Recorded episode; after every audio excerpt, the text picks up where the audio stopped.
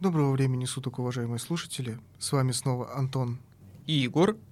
И сегодня мы опять на студии будем рассуждать на волнующие интересные темы. Мы надеемся, что вам она понравится. Хотя она немножко грустная. Но от этого она не теряет свою релевантность. Сегодня мы поговорим о современности, о прошлом, немножко об общем человеческом.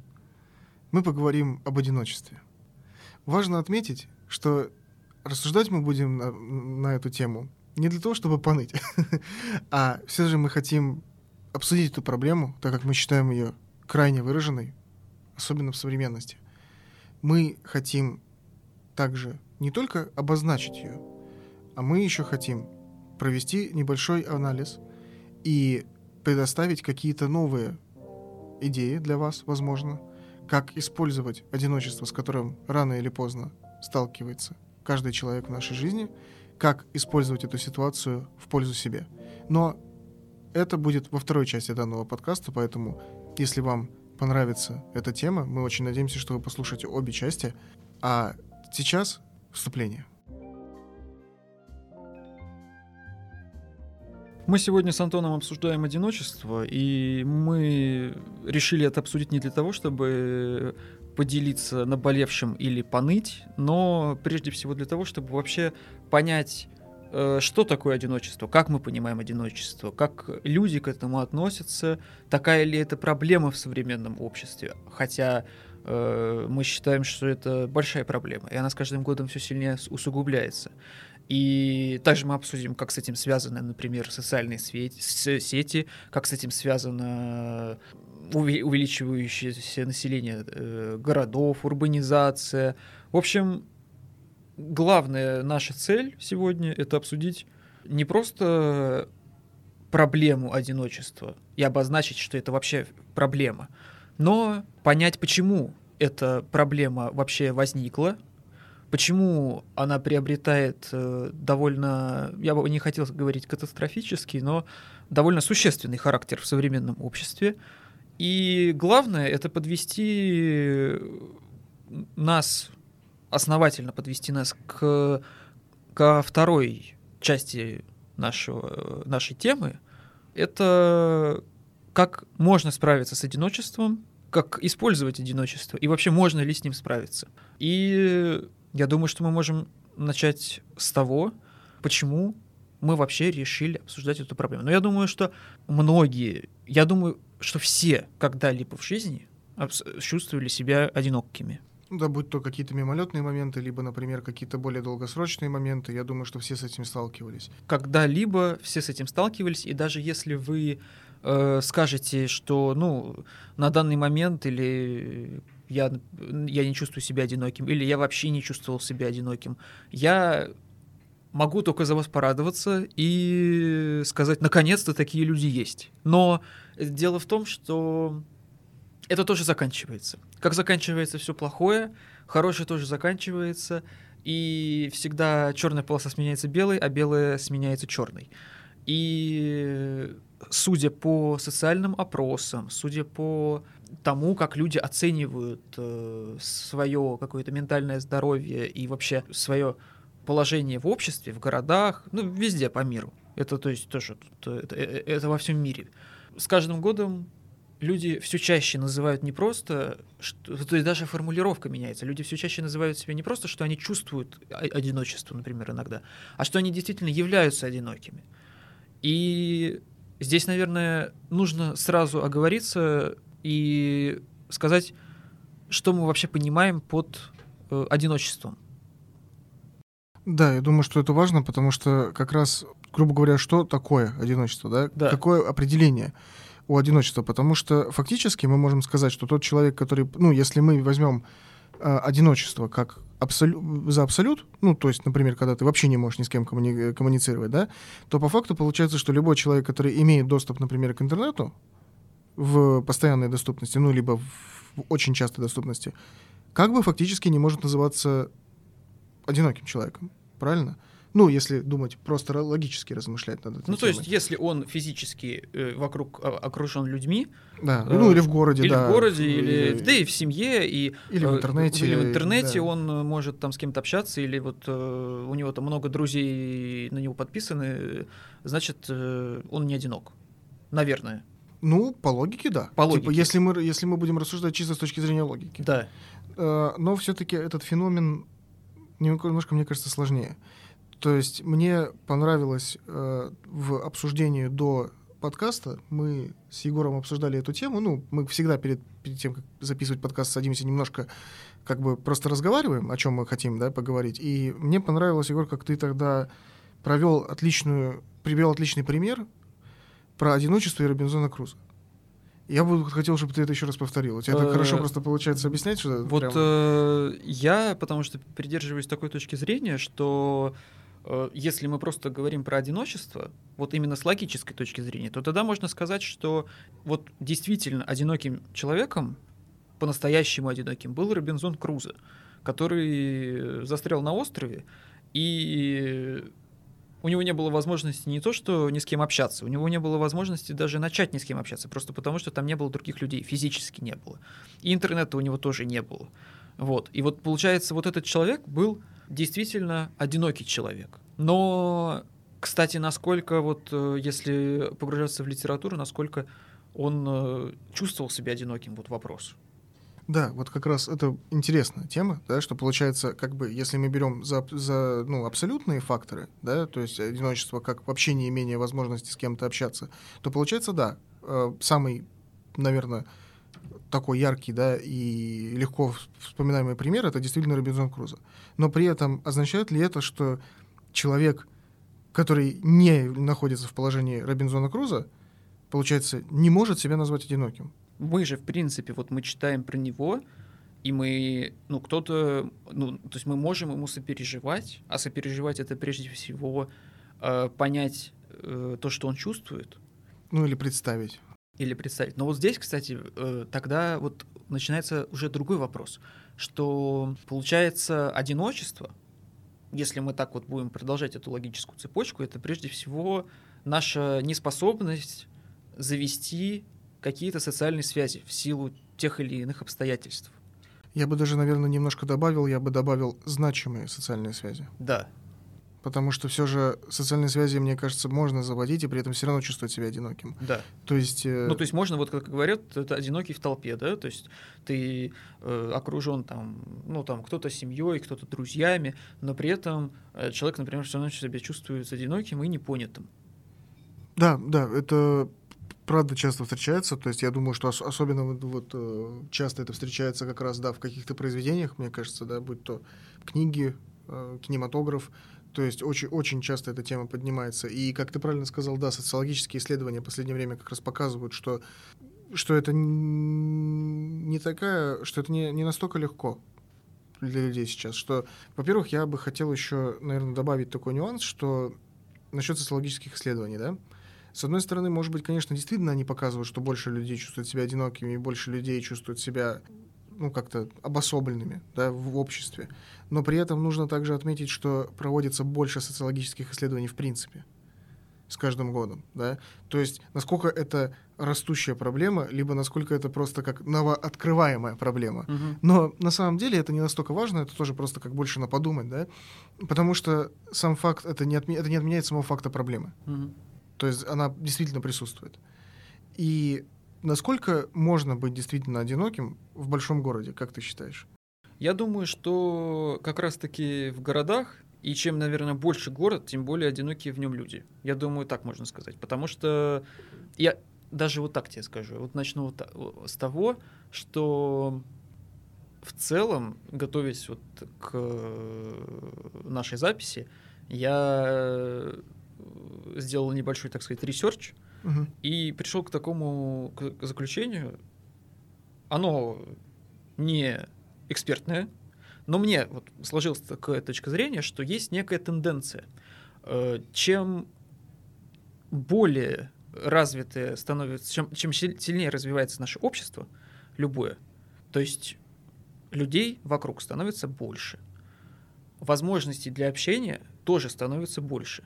Но тем сильнее проявляется проблема одиночества. И я вот задумался, почему. Ты знаешь, я думаю, что проблема сейчас даже не в самом одиночестве, а то, что люди даже перестают пытаться его преодолеть.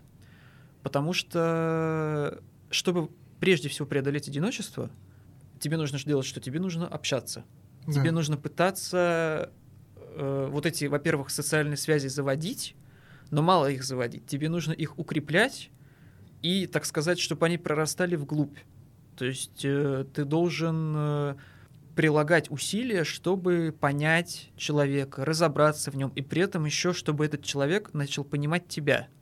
В какой-то степени можно сказать, это очень похоже, в принципе, на любой э, выход из зоны комфорта. Э, да, но вот тут знаешь такая мысль, что вот э, смотри, у нас чем меньше общества, то есть, допустим, э, когда э, общество там было представлено кланами, племенами, Э, вот как раз-таки здесь вопрос про вот это вот, мы как-то мы как с тобой обсуждали, что есть такое число Данбара, э, это Данбар — это антрополог, который математическим путем и путем вот а, а, анализа огромного количества данных, она спорная, но большинством антропологов она признается, эта теория, что э, мозг э, человека, он э, рассчитан на поддержание 150 примерно социальных связей. Угу.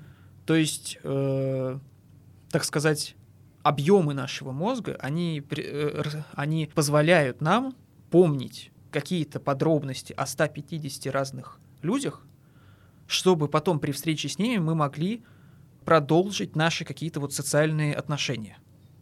То есть ты будешь помнить о них какие-то подробности, какую-то о них информацию. И как раз-таки это число отвечает тому, например, сколько по оценкам ученых древние люди встречали людей, в принципе, например, за всю жизнь.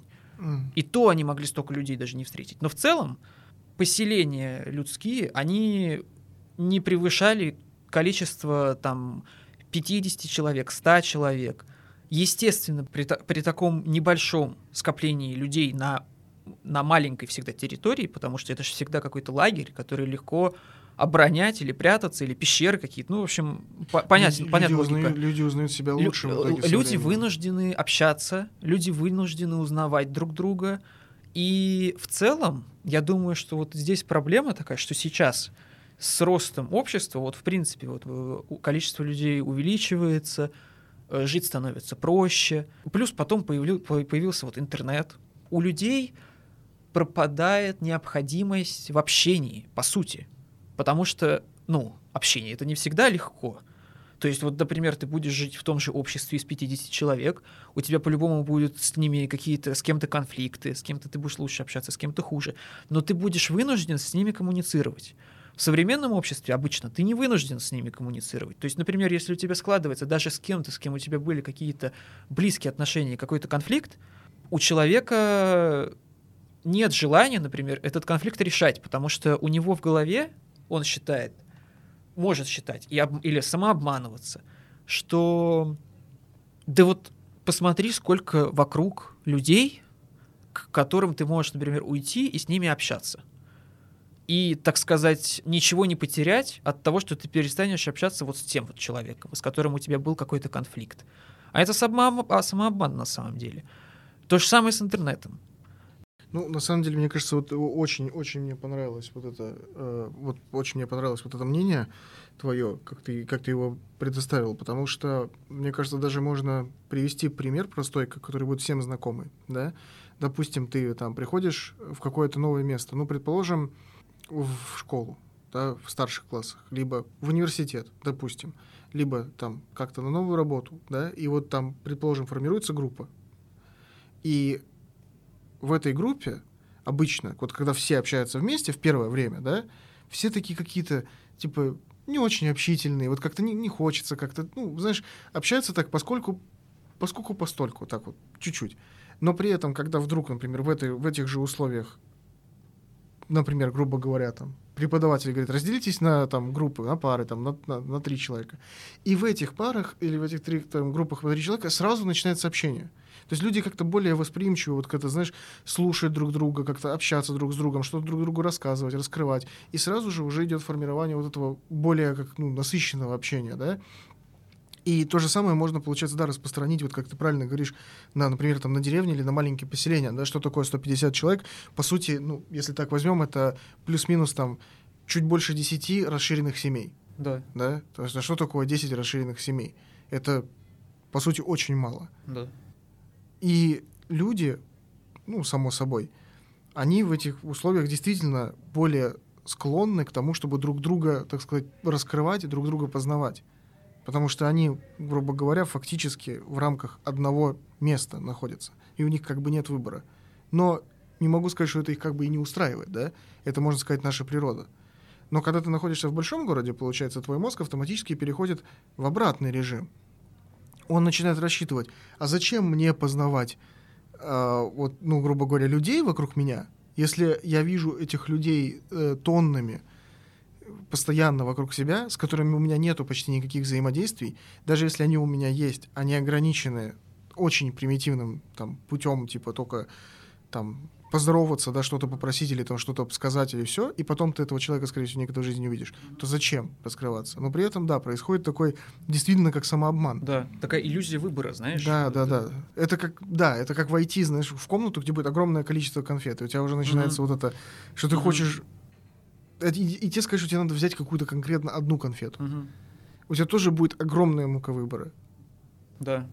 И ты в итоге, и самое главное, что ты когда выберешь эту конфету, даже если тебе она понравится, у тебя из-за того, что была вот эта комната огромная конфет, ты будешь сидеть и думать, а если бы я выбрал вот ту конфету? Да. А если бы я выбрал вот ту конфету? И тут еще, знаешь, такое дело, что э, когда, ну вот, э, в ту эпоху, когда у людей еще были, во-первых, маленькие коллективы, так сказать, и у них, знаешь, я думаю, и я не думаю, общение в целом, вот это вот между собой, оно отчасти было как э, э, способом приятного времяпрепровождения. То есть, например, там собраться да, вокруг костра, и там тебе взрослые расскажут сказки детям, взрослые пообщаются между собой, как день прошел. Ну, в общем, что-то из этого. Это вот что, знаешь, э, в деревнях часто что, что практикуется, что там люди вот между собой дворами общаются. Вот. Сейчас, вот, ну, в, вот как, как, какие методы совместного времяпрепровождения у людей обычно, ну, самые популярные? Я не думаю, что общение на самом деле. Потому что даже если люди рядом находятся, они могут не общаться. То есть, например, популярно, я не знаю, посмотреть вместе фильм. Ну да, в основном как бы участвовать в каком-то мероприятии совместно. Совместно. То есть э, настольная игра, например, банально, да, когда ты как бы находишься в обществе, что-то делаешь в обществе, но фактически, да, сложно сказать, что вы общаетесь. Да. Э, то же самое, да, совместный просмотр кино, прослушивание музыки, концерт. Э... Вы встретитесь с новым человеком, вы пообщаетесь э, там, э, ну, бывает же такое, люди чуть-чуть пообщаются и уже сразу там в телефоны лезут. То есть тоже вот такое, знаешь, что ты, ты вроде бы здесь, вот в настоящем моменте, но ты как бы где-то еще. Да, да, да. То есть внимание все равно разделяется очень сильно. Я думаю, что за счет за счет интернета особенно на самом деле, потому да, что однозначно. Э, интернет, мне кажется, ну по моему мнению, да, да и не только по моему, еще по мнению некоторых социологов, да, что интернет это, наверное, самое самое большое средство как раз создание вот этого эффекта иллюзии общения, что ты угу. как бы постоянно находишься в контакте с обществом, потому что ты можешь, причем это общение, оно, грубо говоря, может быть вообще не ограничено в своей форме, да, это может быть формат просмотра видео, прослушивания, да, очень популярен сейчас вот этот э, контент, наверное, часто видел, да, такое парадоксальное явление, как по мне, э, когда есть стример, он смотрит какие-то видео, ага, которые ты и так да, можешь посмотреть, да. и, и ты как бы смотришь видео с этим стримером. И очень многим людям этот формат заходит. И, и он еще какие-нибудь реакции там делает. Да, да, да, да, да, да. Но и он-то может реагировать там на то, что пишут в чате, да, как-то может быть что-то. Да. Ну, то есть и этот формат людям очень заходит. И я могу объяснить это только одним, потому что в чем разница, чем ты сам сядешь и посмотришь? А у тебя создается как раз вот эта иллюзия, да. что ты смотришь с каким-то человеком. Причем самое смешное, что ты можешь это смотреть даже не на стриме. То есть фактически даже не участвовать в этом, но иллюзия вот этой компании создается. Да. И создается очень эффективно. Хотя этому стримеру плевать кто-то. Всем, кто в этом чате общается, плевать друг на Да. друга, плевать на самом деле, кто этот стример. Им главное, чтобы он им контент давал тот, который им нравится, который им интересен. И все. Вот очень парадоксальная вещь, да? И вот может ли человек, который смотрит, например, вот такие стримы, сказать, что он одинок? Я думаю, что да. Я думаю, да. Потому что иллюзия это создается очень Причем- хорошая. Мозг обманывается просто на ура. Причем люди-то не всегда даже понимают это. То есть э, человек может считать, что он, например, супер социален, но на деле... Или, например, вести себя супер социально. То есть он может, вот, знаешь, быть прям душой компании, но при этом сам по себе он будет чувствовать себя одиноким. Такое что же может быть? Может. Вот. И это тут- как скрытая депрессия, знаешь? ну, да, это, вот да, когда- это да, уже да, вот да. туда куда-то. Но вот, знаешь, тут это вот, это вот, э, получается, нас подводит к тому, что, по сути, человек по природе своей одинок на самом деле. То есть каждый человек на самом деле одинок. Потому что, я сейчас объясню, почему, потому, вот я так считаю, потому что э, это вот мы обсуждали это в первой части нашего подкаста. Если В первом эпизоде. в первом эпизоде, да. Если кому-то будет интересно, послушайте. Мы там А подробно... если вы уже слушали, а то если, спасибо. а если вы слушали, то спасибо. Э, Мы подробно там а, об- обсуждаем э, тему того, как в обществе у нас представлены всякие э, роли. И то, что мы, э, как, почему мы ведем себя в обществе тем или иным образом. И как раз-таки вот здесь я думаю, что тоже вот это играет э, значение, что ты не общаешься с человеком напрямую на самом деле, даже если ты думаешь, что ты его понимаешь. Понял, о чем я? То есть Да. я, э, то, то есть то, что ты думаешь, что ты человека понимаешь, это тоже иллюзия на самом деле. Да. Потому что ты общаешься не с самим человеком, а ты общаешься, по с сути, его ролью. с ролью. И ты, и ты общаешься даже не так, ты общаешься с его образом, который ты у себя в голове создал. И то есть, вот у тебя, например, есть какое-то представление о человеке. Ты о нем знаешь, например, огромное количество фактов, вы давно общаетесь, вы общаетесь очень близко. Но это что на самом деле? Ты же не, ты ж не можешь залезть человеку в голову и вот весь его бэкграунд, весь контекст, в котором он рос, все это к- себе скопировать и полностью понять личность человека. Не можешь. Ну, то есть, грубо говоря, ты хочешь сказать, просто, если сказать проще, да, то невозможно залезть в голову другому человеку, ты все равно Невозможно. никогда не будешь знать, о чем думает человек. Невозможно. Но я думаю, что здесь как раз важно, вот я хотел бы немножко, так сказать, ремарку такую сделать, да, что да, это действительно так. Все равно мы общаемся с актерскими образами Да. э, другого человека. Но фактически, я думаю, что это все равно сильно отличается от интернета. Потому что Это да. когда ты в интернете находишься, да, мне кажется, намного проще человеком манипулировать, потому что там ты основываешься только на, на- на, ну, на взаимодействии. Оно хоть и обширное, но оно ограничено в плане каких-то сен- сенсорных Мгм. восприятий, да. Когда ты все-таки сидишь с человеком, общаешься, ну или, допустим, просто общаешься на протяжении какого-то времени э, один на один, либо даже в компании, э, ты все равно уже воспринимаешь информацию не только что он говорит, да, ты также наблюдаешь там жесты, там другие какие-то скрытые, там, может быть, эмоции, да, еще что-то. И человек на самом деле подсознательно очень хорошо их замечает. Мгм. Это тоже показывали исследования. То есть, ну, если мы говорим, давай скажем так, если мы говорим о человеке, у которого нет э, отклонений э, из спектра аутизма, да, расстройств, то, в принципе, человек, вот, не находящийся на этом спектре, он подсознательно шикарно распознает эмоции. Ага. Можно вообще посадить двух человек, то есть там, которые будут разговаривать на разных языках, они друг друга, скорее всего, не поймут, но при этом они примерно будут понимать, например, то есть эмоциональный контекст Ага. да, разговора, эмоциональный подтекст. В интернете все же это сделать намного сложнее. Сложнее. Но тут, вот знаешь, вот именно вот вопрос про то, что все равно, э, общаясь с хорошо знакомым тебе человеком или с мало знакомым, все равно вот это, знаешь, вот ты представляешь, вот если ты начинаешь понимать в какой-то момент, ну кто-то, то есть кто-то, например, без этого живет прекрасно и, все, но вот когда ты начинаешь понимать, что на деле-то, то есть вот ты себе по определенному модели представляешь человека, у тебя есть какие-то ожидания от того, ну, от его роли, у него есть какие-то ожидания от тебя, вы их прекрасно выполняете, у вас э, полный и, и- идеальный баланс. Вот. Но в какой-то момент, например, человек делает какую-то действие, которое, ты не, которое идет полностью в разрез с его, с, с твоей моделью у тебя в голове об этом человеке. И ты не можешь это объяснить. То есть человек, если он захочет, например, он может попытаться как-то объяснить свое поведение там тем, что, например, оно продиктовано какими-нибудь там, э, я не знаю, де- детскими травмами или еще чем-то. Но ты этого не знаешь. И то есть, по сути, ты можешь прийти только к одному выводу, что ты этого человека на деле ты не понимал. И ты общался не вот, э, с, ну, это знаешь, я вот здесь я тебе так скажу. Э, Я примерно понимаю. Я тебе так скажу. Вот знаешь, э, Япо- э, в Японии есть такая э, э, философия э, их. Она заключается в том, что э, у тебя существует две личности. Одна, которая ты видишь в себе, то есть вот это ты сам. А вторая — это как, как тебя люди видят. Мгм. Вот. И вот я думаю, что понимая, понимая, что на самом деле люди никогда не увидят личность, которую видишь ты сам в себе, они видят всегда личность, которую видят просто, которую ты показываешь.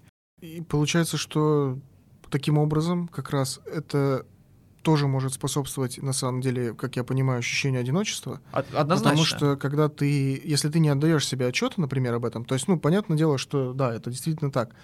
И я думаю, что, ну, просто особенно дети, например, они часто не отдают себе отчета об этом, да. Люди повзрослее уже, ну, начинают потихоньку, но тоже не все. И когда ты не задумываешься об этом, ну, на протяжении там какого-то да, там времени длительного, ты действительно привыкаешь к тому, что твой мозг воспринимает другого человека будто бы так, как он, кем он на самом деле является. Ага. Но фактически, да, правильно, как ты говоришь, он никого не, ну, ну, не воспринимает на самом деле полноценно правильно, это невозможно. Ага. Но получается, что если вдруг произойдет какая-то ситуация, где человек поведет себя вне, вот как ты говоришь, твоего, да, сформированного э, ну, образа, Ага. то это может привести к разочарованию, Да. соответственно, может привести к э, ощущению, что там ты думал, что это твой близкий друг, а, а вдруг оказывается, что это не близкий друг, хотя на самом деле по факту ничего по, не сути, по изменилось. сути, ничего не изменилось. Да, но ты почему-то, грубо говоря, решил для себя в итоге, что вот это не было сопоставления образа с реальностью, и вдруг твой мозг сразу расценил, ага, ну все. Это как будто бы, знаешь, ты это начинаешь воспринимать это- этого человека как другого человека. Хотя это тот же самый человек, и тебе просто, получается, нужно менять этот образ в голове. Да, и получается, что если вы вдруг, например, не проработали этот момент впоследствии, ну, там, например, не Не поговорили обсудили об этом, прежде всего, да. да. или ты не подумал об этом и не, как бы, не скорректировал свой образ, Да. или тот человек, например, допустим, не сделал этого, то получается у вас идет разлад, вы там, допустим, перестаете общаться, и, И ты, вот- соответственно, думаешь, ага, и вот нафига мне, грубо говоря, строить какие-то, да, там, Именно. э, да, да. крепкие там, не знаю, там общения, да, со знакомством, со, со знакомым, если вдруг может вот так произойти. Да. То есть, ну, действительно, я думаю, и то есть, что... вот смотри, вот когда у тебя то есть, был близкий друг э, в деревне, например, и ты, ты понимаешь, что тебе больше не с кем общаться, вы так или иначе будете все равно, даже вот вы поругались, вы будете так или иначе соприкасаться, в итоге, ну, может быть, вы снова начнете общаться и обсудите это, может быть, не начнете, но в целом будет гораздо больше предпосылок к тому, что вы так или иначе свои образы в голове скорректируете и придете к пониманию, что человек-то, с которым ты общался, не изменился на самом деле. Это все тот же человек, это просто ты его понимал неправильно. Вот.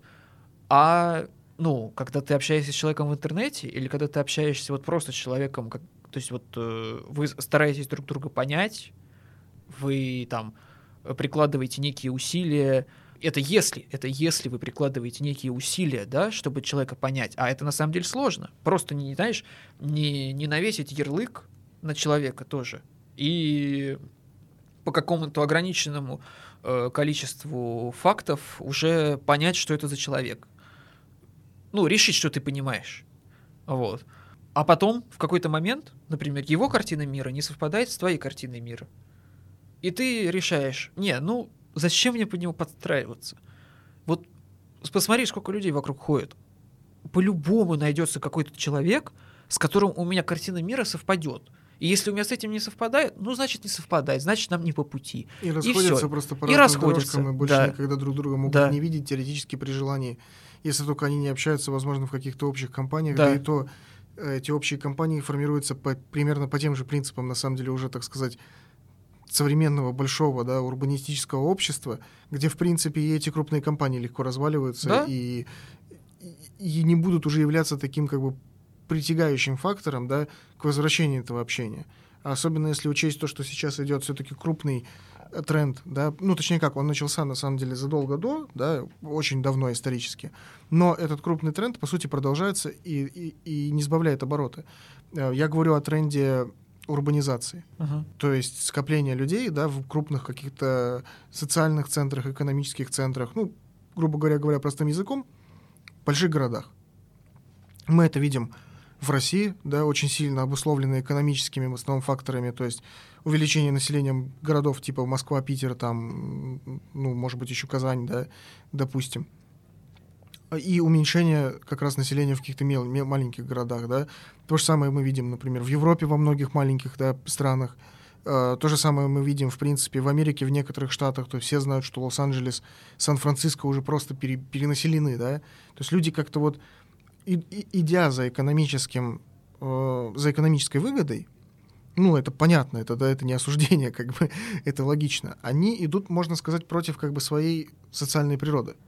Ну, вот как мне кажется, потому что мы вот как раз обсудили, да, касаемо вот там 150 человек и, и вот эти все аспекты. Но получается, что мы идем против своей природы, урбанизируемся уже до такой степени, что мы не можем банально нормально общаться между собой, и это в итоге приводит к этому такому, так сказать, порочному кругу. Да. То есть, да, вот получается, мы приезжаем в большой город, теряем связи со своими знакомыми, которые, допустим, остались, и не, уе- и не уехали с тобой, Мгм. потому что они по факту вышли из э, твоего как бы ну, кругозора, да, Мгм. поля взаимодействия. Но при этом найти каких-то новых знакомых в этом большом городе тебе становится супер проблематично. И ты начинаешь чувствовать себя одиноким. Хотя по факту ты не одинокий человек, ты можешь позвонить, да, там при желании своим старым знакомым пообщаться, ты можешь позвонить родителям, но ощущаешь ты себя одиноко, находясь в огромной толпе людей. То есть как-то вот интересно, да? Плюс я думаю, что стоит еще добавить, на самом деле, что, конечно, одиночество очень сильно зависит от характера тоже человека, что, ну, как бы восприятие одиночества. То есть, например, допустим, есть интроверты, да, экстраверты. Ну, банально просто. Я- Для интроверта ты, может быть, там, знаешь, что он общается с одним другом, там, допустим, и то не, не часто там, или там, ну, на каком-то, то это вообще супер гуд.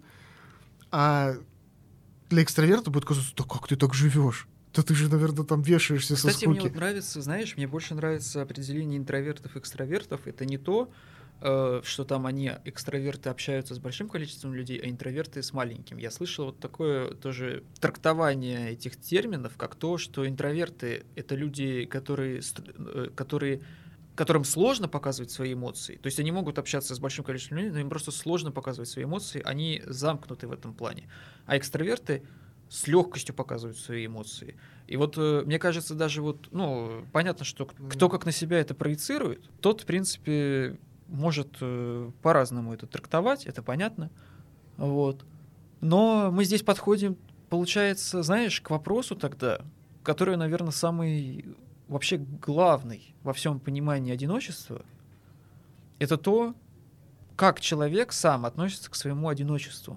Потому что, по сути-то, я как и говорю, что я вот придерживаюсь той точки зрения, что мы все от рождения одиноки. И вот все, что мы обсуждаем, это нас подводит э, к главному, в принципе, вопросу, получается, во всем нашем вот этом понимании того, э, почему э, одиночество это проблема и как, как, как вообще мы это понимаем, что с этим делать, главное. Это вопрос, как человек сам относится к своему одиночеству. Потому что, как я уже сказал, я считаю просто, что каждый из нас, каждый человек, приходя в этот мир, он приходит в него на самом деле одиноким. Потому что я это прочитал э, у философа одного, и мне это очень понравилось, что на самом деле мысль такая, что на самом деле весь мир человека и вся его жизнь проходит внутри самого себя. Потому что внутри, внутри своей головы даже, можно сказать, если на более такой естественно научный э, формат это делать, потому что ты у себя в голове формируешь какую-то картину реальности. Ты находишься в каком-то своем инфопузыре, можно так сказать. Как угодно можно это называть. Но, по сути, картина мира, она у тебя индивидуальная, она сформирована тобой, и все равно другие... То есть единственное, что ты можешь, это делиться своей картиной мира через речь, чтобы пытаться ее объяснить другому человеку, и он уже будет с тобой обсуждать, согласен он с тобой или не согласен, не суть. Здесь важно то, что, по сути, человек проводит всю жизнь наедине с собой.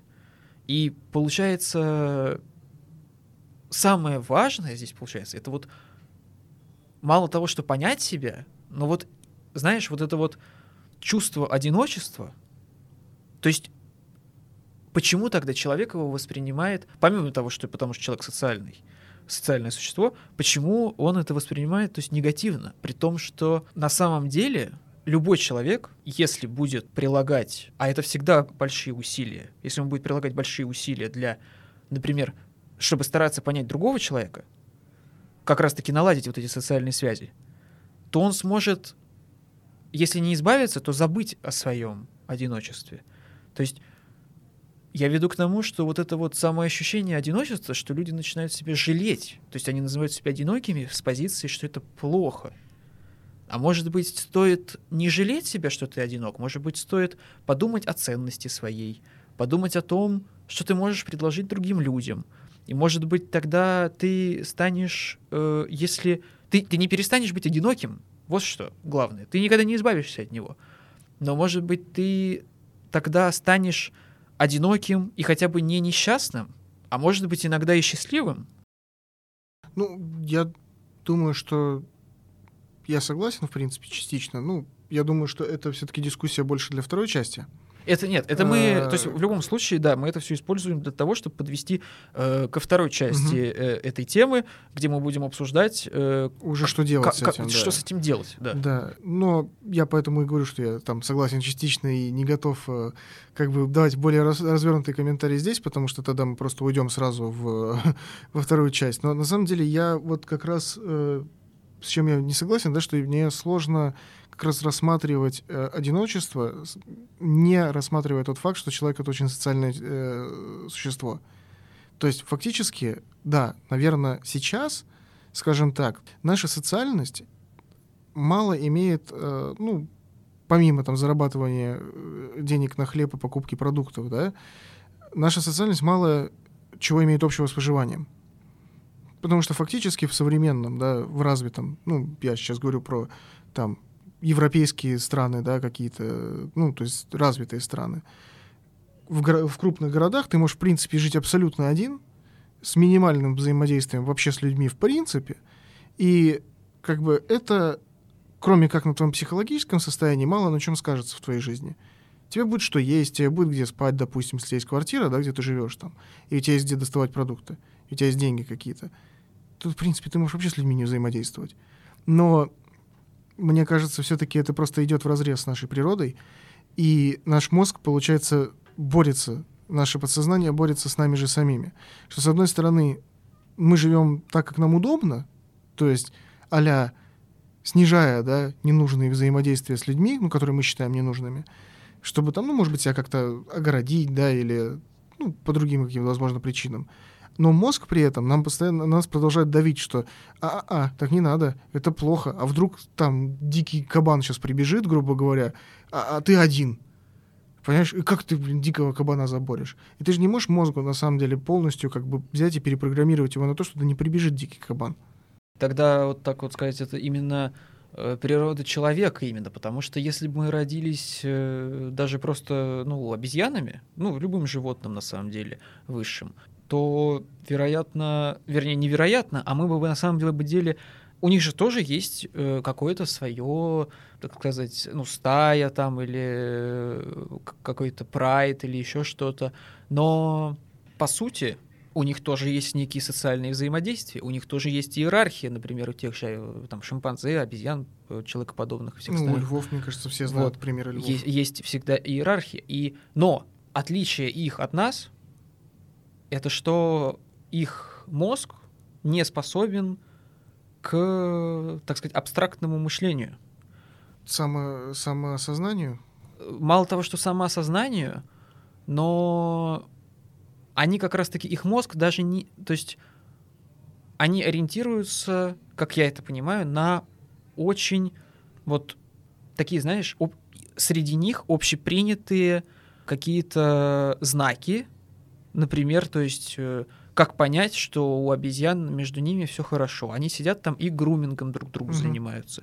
Или там, э, то есть есть вот какие-то такие, знаешь, ритуалы, общепринятые среди ни- в, в- в их стаях, которые, которыми они определяют свое положение, которыми определяют, в каких они отношениях состоят с кем.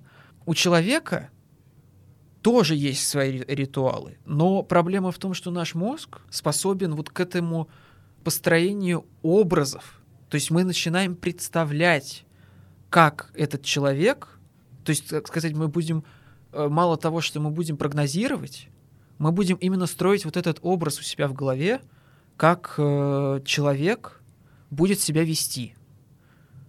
Понял, о чем я? Да. И э, вот это вот... И как раз-таки из-за этого, то есть у обезьяны нет этого образа. У нее есть понимание, то, какое, например, занимает иерархию в ее стае. Она, соответ... То есть они могут бороться за иерархию, они могут... Все это, все то же самое, что и у людей. Но просто она не будет держать в голове некий культурный, знаешь, образ чело- э, вот другой обезьяны. То есть для нее будет предельно всегда понятно, почему другая обезьяна поступила тем или иным образом. А у нас этого это непонятно, потому что у нас мозг прогнозирует, как ты поступишь. А вот если уже, например, этот прогноз не сбывается, это значит, ты построил неправильный образ в своей голове. Это значит, а, ну, э, раньше бы ты пошел с этим человеком, например, разбираться. А что это он так поступил? Почему? Ты вот думал, что там вы, там, э, э, ты его прекрасно понимаешь, а тут внезапно он такое выдал. Как это так? Вот, и вы будете пытаться друг друга понять, там, может быть, там сначала морду друг другу набьете, потом поговорите, а может быть, сначала поговорить, потом друг другу морду набьете. Ну, в общем, понятно. В любом порядке. Вот, понятно. Вот. И это как раз-таки про то, э, про, про что мы вот говорили до этого, что вот этот вот, вот этот именно, это очень сложный процесс. Вот этот процесс понимания, то есть у нас для этого есть речь, но люди, по сути, перестают ее использовать для этого. То есть вот это общение, оно просто уходит. Вот. То есть тебе проще, и это понятно тоже, мозгу проще отказаться от этого образа, потому что его пересобирать это сложно. Это требует энергии от тебя. Да, наверное, действительно отказаться просто, так сказать, забросить э, лучше, чем, ну, не лучше, а проще, чем проще, чем что-то пытаться как бы, да, действительно починить. Потому что в первую очередь надо тогда в себе начать копаться. Конечно. А копаться в себе все-таки мало кто любит, на Да, самом деле, на да. удивление. Хотя, ну, может, кто-то и любит, но, но, наверное, да. То есть, действительно, я просто как раз вот ты когда про, говорил про, про обезьян, да, что, например, там вот этот вот груминг, да, там и так далее, вот эти ритуалы, Мгм. что они мало того, что это ритуалы, так сказать, э, социальные, это также ритуалы, которые имеют, несут в себе какую-то определенную функцию. Да. То есть банально тот же самый вот груминг, да, он первично его, ну как, физическая первостепенная функция, то, что они действительно убирают всяких вот этих Ну, блох там. блох, да, там, букашек, да, которые их да. там беспокоят, да, друг у друга, и, в принципе, им всем как бы живется хорошо. Но они при этом еще и получают от этого дофамин, кстати. Ну да, потому что природа так... ну, Огромное это- удовольствие, да, то есть от того, что тебя почесали, и, и то есть и тот, кто чешет, получит дофамин, и тот, кто кого чешет, вот. А и вот, кстати говоря, вот про дофамин, э, вот, э, я читал исследования, где проводили, что общение вживую, например, э, мозг это воспринимает как общение, оно тебе приносит дофамин, дозы дофамина нек- некие, то есть мозг это поощряет. А вот в интернете э, общение, оно гораздо меньше дофамина приносит. То есть мозг это уже, знаешь, когда у тебя нету перед глазами уже человека, то есть мозг это, ну, не воспринимает как общение. Ну да, он воспринимает уже больше как, скорее, просто восприятие информации какой-то. Мгм. То есть, грубо говоря, если э, ты прочитал, э, ну, там, утрируя, конечно, да, но если ты прочитал, грубо говоря, какую-то рекламную вывеску, которая более олицетворенная, да, означает ли это, что ты пообщался с человеком, который ее придумал? Ну или ты послушал, э, про- прочитал книжку, книжку же тоже человек написал. Ты представляешь Да. некий образ человека у себя в голове, который Но это пишет. это не значит, что это ты не с ним значит, что ты с ним пообщался. То Да. же самое с Ютубом. Ты посмотрел э, кого-то на Ютубе, но это не значит, что ты, этот человек тебе это не вживую рассказал. Ну да. Но, как мне кажется, все равно почему-то, что YouTube, он как раз намного лучше обманывает. Ну, я Потому думаю, что там да, просто да. больше, так сказать, э, совокупность эм, как-то совокупность факторов и совокупность, так сказать, векторов взаимодействия, она чуть просто шире. И, ну, опять же, тоже зависит от того, на самом деле, какой, да, э, YouTube, например, смотреть. Потому что есть те, ютуберы, которые как раз строят из себя, да, какой-то образ и личность. И мне кажется, вот с ними как раз намного сложнее, намного проще э, себя обмануть, так сказать. А если это, конечно, обезличенный человек, да, который, ну, там тебе, например, рассказывает про там новинки в, в музыкальной сфере этой недели, там, Мгм. допустим. Естественно, да, тут, тут мозг вряд ли будет это воспринимать как общение, потому что это больше, когда действительно восприятие информации. А, но на самом деле я вот еще что хотел, о чем хотел поговорить, да, в этой теме, так сказать, она тоже будет подводящая к, к- ко второй части, да. Э, Какие проблемы все же, на наш взгляд, вызываются как раз вот этим одиночеством? То есть не само, скажем так, я имею в виду, что не само одиночество и осознание одиночества вызывает проблемы, а когда это одиночество воспринимается как отчаяние Мгм. человеком, когда человек, грубо говоря, не берет, вот как ты говоришь, да, там, не пытается себе просто там, например, в себе разобраться и, например, там найти свою цену, да, и найти какое-то свое мировоззрение, а когда он именно начинает копаться в причинах этого одиночества и выходит как бы вот за рамки. Вот какие проблемы мы в этом видим? Я в этом вижу в первую очередь проблему, например, вот банально там депрессия. Депрессия, невозможность проработать какие-то, возможно, эмоциональные там э, переживания или, или эмоции, будь то хорошие или плохие. И, наверное, это вот в первую очередь, как я считаю. Не знаю, какую, какую, какую бы ты проблему поставил бы на первое место? Ну, я, ну, помимо того, что у тебя это несет за собой э, довольно серьезные ментальные проблемы, так э, и, конечно, это проблемы со здоровьем именно физиологи... фи- физические просто, потому что мало того, это и проблемы э, в жизни в целом, то есть э, если я под физическими имею в виду сокращение, конечно, продолжительности жизни, вот, от э, тех или иных причин, так это и может быть ухудшение какого-то социального положения, например. Вот. Потому что, например, я вот, э, во- во- вот э, в, по-моему, в 15-16 году закончилось э, о- огромное исследование, оно длилось 80 лет, изучали выпускников и сту- студентов, тогда, вот 80 лет назад, начали изуч- изучать студентов Гарварда, Мне кажется, я слышал об вот, этом. они, они Я- были я- я из понимаю, о разных чем- абсолютно слоев общества. То есть там были как бедные, так и богатые. Всех э, изучали. Это было около там 600, 600 по-моему, студентов, если не больше.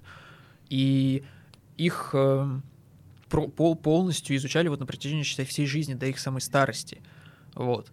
И, по сути, главное, к чему в итоге пришли исследователи, при вот их каждый год могли по несколько раз, их, их семьи потом, жен, детей опрашивали, э, пр- проводили тесты. И самое главное, к чему пришли исследователи в итоге, причем там сменилось 4 нау- научных руководителя за это время. Ну, естественно, Естественно, за столько да, лет. за столько лет. Вот. Самое главное, к чему в итоге пришли, какие выводы сделали исследователи, это что не такое значение имело их изначальный социальный уровень. То есть там они из бедной были семьи или они из богатой были семьи. Они э, многого добились в жизни или мало. То есть какие, какие там должности они занимали. Самое главное, что влияло на их э, там, продолжительность жизни, на их именно, как они сами оценивали, счастливы они к концу жизни или нет, это то, э, насколько они состоялись вот в семье, в социальном плане, главное. То есть они чувствовали себя к концу жизни одинокими или нет. И, то, и те, которые говорили, что да, вот знаешь, делали такой как бы э, резюме всей своей жизни, многие, они вот те, которые, у которых действительно были какие-то хорошие семьи, друзья, то есть они действительно как-то вот социально активно прожили свою жизнь. Ну, социально активно я имею в виду, что они не прожили ее в одиночестве прежде всего. Они к концу жизни говорили, да, моя жизнь имела смысл. Ну, получается, можно провести, наверное, ну, сделать из этого сделать такой вывод, да, определенный, что, ну, из этого исследования, в смысле, что, возможно, наш страх одиночества заложен как раз в нашем страхе не оставить после себя продолжение. потомство. Ну, продолжение. То есть, это, То- знаешь, то есть, это даже... наше природное желание... И даже это вопрос такой, как э, самореализации, по сути. Ну да, то есть ты, получается, по логике этого исследования, ты можешь быть мега там крутым, реализованным профессионалом, Да. допустим, специалистом какого-то вопроса, но если при этом ты не оставил после себя ну, наследников, да, и наследниц, то ты будешь себя чувствовать в конце жизни более, ну, точнее, наоборот, менее счастливым, Ну, чем и... человек, который, допустим, может быть, добился ну, Да. в личностном росте меньше, чем Да. ты, но при этом в семейном плане больше. Да. Я слышал про это исследование, но я про него читал еще, когда оно было не завершено. Ага. И поэтому я просто, мне вот сейчас интересно, на самом деле, что ты мне рассказал, э, итог в итоге этого Мгм. исследования. Это действительно, мне кажется, очень, э, ну, такое необычное и интересное Мгм. исследование. Ну, и в принципе... Я вот, кстати, еще вот э, вкину мысль такую, что я вот когда проводил свой небольшой research, я взял для него работы, ну, мы, изучая науку, мы берем работы там физиков, химиков, э, би- биологов и так далее, э, изучая, то есть проблему одиночества, это что? Это вот наше ментальное состояние, это наше, э, так сказать, э, какие-то вот такие культурные уже больше аспекты, я взял работы разных философов вот во времени просто. И вот, знаешь, большинство, во-первых, философов на протяжении всей истории э, э, на, вот, культуры, вот от древних греков и туда, э, к нам ближе, все писали про одиночество. И, и причем все это писали с чуть-чуть э, разных точек зрения, но все сходились в том, и вот я вот здесь вот дам затравочку уже на следующий э, наш, э, следующую часть этой темы, э, что они все сходились в том, так или иначе, что одиночество — это прежде всего возможность к саморазвитию. Никто из них не писал про то, что одиночество — это там какое-то жалкое состояние, что нужно, нужно себе жалеть, что это какое-то клеймо. Нет. Все писали, во-первых, что с помощью одиночества человек саморазвивается, и, то, и вот, как- вот, например, Ницше писал, что только когда человек, так сказать, самоотстраняется от социума на какое-то время, он может сформировать свои собственные убеждения, а не навязанные социумом. Вот. И, кстати, и вот интересная такая там была мысль у одного философа прочитал. Причем он, он уже был вот э, постмодерн, то есть уже вот ближе вот э, к нашему обществу. Вот. Он писал о том, что одиночество, оно прежде всего от того, что у человека пропадают жизненные ориентиры в быстро меняющемся обществе. Вот интересная мысль, согласись. То ну есть да, я ее, кстати, слышал. я, я не Вот слышал до мысль. этого. И мне вот очень понравилось, что то есть у нас мы об этом тоже уже обсуждали в предыдущих эпизодах нашего подкаста, что жизнь в целом э, уск- ускоряется, Да. и э, соответственно, в принципе, это э, логично тогда, что чем быстрее бежит жизнь и прогресс, тем быстрее сменяются жизненные ориентиры, и тем больше будет одиноким себя чувствовать человек. Потому что просто у него нету э, каких-то, вот знаешь, чего-то, на, на что бы он там, например, ори- ориентировался там половину своей жизни, а вот кто-то, знаешь, как раньше там люди ориентировались на что-то, жили в каких-то постоянных условиях всю свою жизнь. И, э, возможно, чувствовали себя счастливее, чем люди сейчас, которые постоянно в, вот в этом меняющемся мире. Да, и как раз, мне кажется, вот это очень хорошо подводит к, так сказать, подчеркиванию э, как раз важности продолжения этой темы в, в сле- в следующей части, потому что она у нас и так уже сейчас, это только вступление у нас, по сути, почти час, да, Э, я думаю, что второе продолжение будет тоже примерно такого же времени, поэтому, конечно, мы разобьем это на два эпизода отдельных. И я думаю, что как раз важно здесь в том, что вот как раз о чем говорил Егор, возможно, нам стоит посмотреть на одиночество с другой стороны. Возможно, нам стоит посмотреть не на то, как исправить одиночество, потому что, возможно, мы просто переходим в ту фазу развития мира, где мы уже не можем это исправить, где мы просто уже будем с этим сталкиваться все чаще и чаще. Если только мы, конечно, не будем жить по, старин, по старинке, да, там не уедем в деревню, грубо говоря, в маленькое там, поселение и будем там жить. Я имею в виду про более, так сказать, обобщенный пример, да, для людей, которые будут жить в крупных городах. Все больше и больше людей будут с этим сталкиваться, все больше и больше людей будут от этого, возможно, страдать, да. И как раз, может быть, получается идея здесь не в том, как убрать одиночество, избавиться от одиночества, а как научиться с ним жить и как научиться с ним работать. И, соответственно, если мы перейдем, да, переведем проблему найдем для нее решение, но не в том плане, что мы эту проблему искореним, а научимся от этой проблемы чему-то, то это будет ну, только плюс. Наверное, именно поэтому философы в основном об этом пишут, что, наверное, потому они и философы, что они смогли это переработать, Видимо, так сказать. да, да. А те, кто не, не пишут об этом, ну, они не философы, не смогли переработать. Вот, поэтому, э, да, я думаю, что можно на самом деле завершать эту часть тогда. И мы очень надеемся, что вам эта тема интересная, она вам понравилась. Мы очень надеемся, что вы послушаете также вторую часть, э, потому что она будет намного как раз более, мне кажется, полезна. И практичный. Да, и практично. И также я надеюсь, что мы, возможно, хотя бы кому-то сегодня помогли скрасить одинокий вечер. Да, и в целом э, мы единственное, что это мы хотим, во-первых, дать понять, что люди, которые одиноки, они не одиноки. Вы, такие не одни, вас таких много. И нас таких много, я бы даже сказал. И нужно просто... Не просто, это, конечно, не просто. Но мы постараемся дать какие-то практические советы и обсудить то, как это одиночество, от которого мы, скорее всего, не можем избавиться, как про него можно забыть, как не чувствовать себя э, несчастным в этом одиночестве и даже как его использовать для роста в жизни. Спасибо за то, что слушали и были с нами. Да, хорошего вечера и обязательно, если вам есть что сказать и вы хотите нам это сказать, пожалуйста, оставляйте комментарии.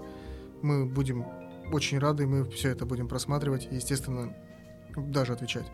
Поэтому, да, хорошего вам дня, утра, вечера, обеда, ночи. И надеюсь, до следующего выпуска.